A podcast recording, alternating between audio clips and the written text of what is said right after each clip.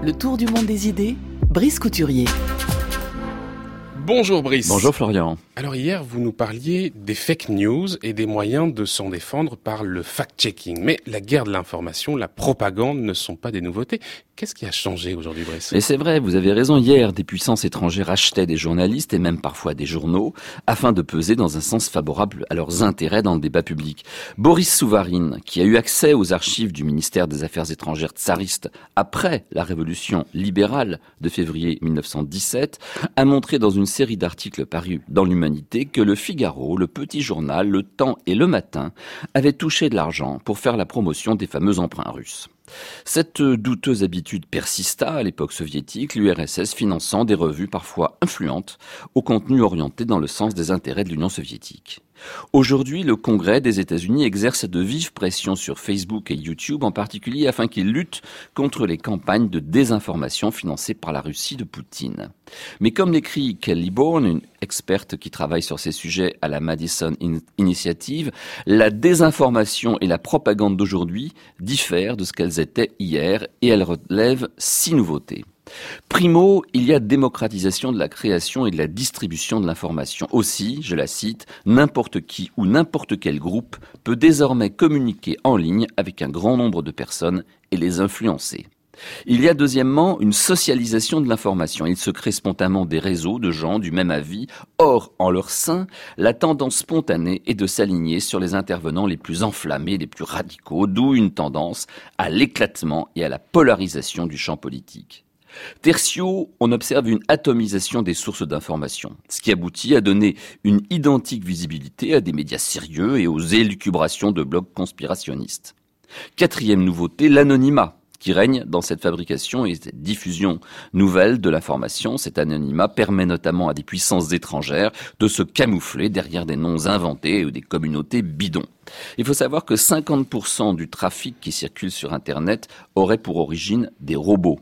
Il vous accroche en vous envoyant des messages qui paraissent émaner de personnes véritables, puis vous abreuve de propagande. Cinquièmement, la personnalisation. Les messages qui nous arrivent sont de plus en plus ciblés, on le sait. J'ai plus de 4500 amis sur Facebook, mais je ne vois les messages que de moins de 10% d'entre eux. Les 90%, eh ben, Facebook juge qu'ils ne m'intéresseront pas. Qu'en sait-il? Enfin, et c'est la dernière nouveauté de ces écosystèmes informationnels de nouveau type par rapport à l'ancien système médiatique, les réseaux sociaux sont souverains. Ils se réglementent eux-mêmes. Alors pour Kelly Bourne, ces changements rendent très difficile la lutte contre la propagande et la désinformation dans, dans les pays qui ne pratiquent pas le contrôle de l'Internet comme le font les régimes autoritaires. Alors il y a clairement, Brice, une guerre de l'information qui est engagée. Comment les démocraties peuvent-elles se défendre? Bah, Taras Ousmane Peña, qui est une conseillère technique pour les médias à l'ONG IREX, rend compte d'une expérience qu'elle a menée avec un groupe en Ukraine.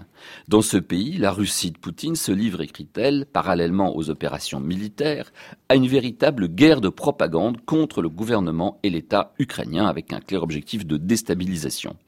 À ses yeux, la seule riposte qui tienne passe par la formation des internautes. Elle a donc organisé des cours d'alphabétisation numérique pour sensibiliser les internautes à la manière dont la désinformation leur est présentée. Elle a utilisé en Ukraine certains des programmes d'éducation aux médias dispensés depuis un certain temps déjà dans les universités américaines. Le programme s'appelle L2D pour Learn to Discern.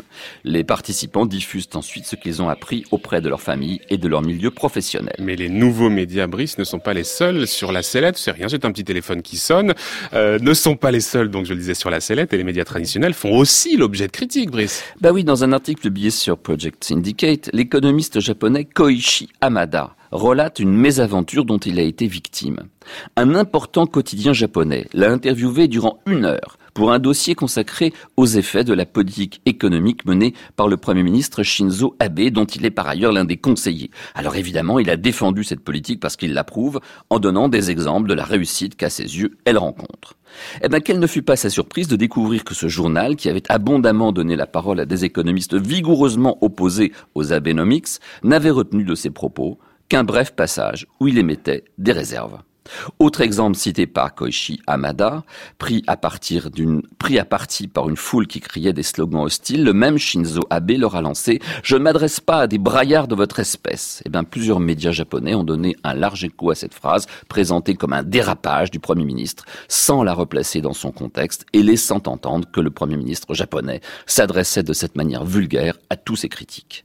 Sa conclusion, il n'y a pas que les fake news qui menacent la démocratie, il y a aussi au sein des médias légitimes des journalistes, rédacteurs en chef et présentateurs qui déforment subrepticement les informations en fonction de leur propre parti pris politique. Ils contribuent ainsi à éroder la légitimité de ce qu'on appelle dorénavant les médias hérités et donc à renforcer celle des sites fantaisistes.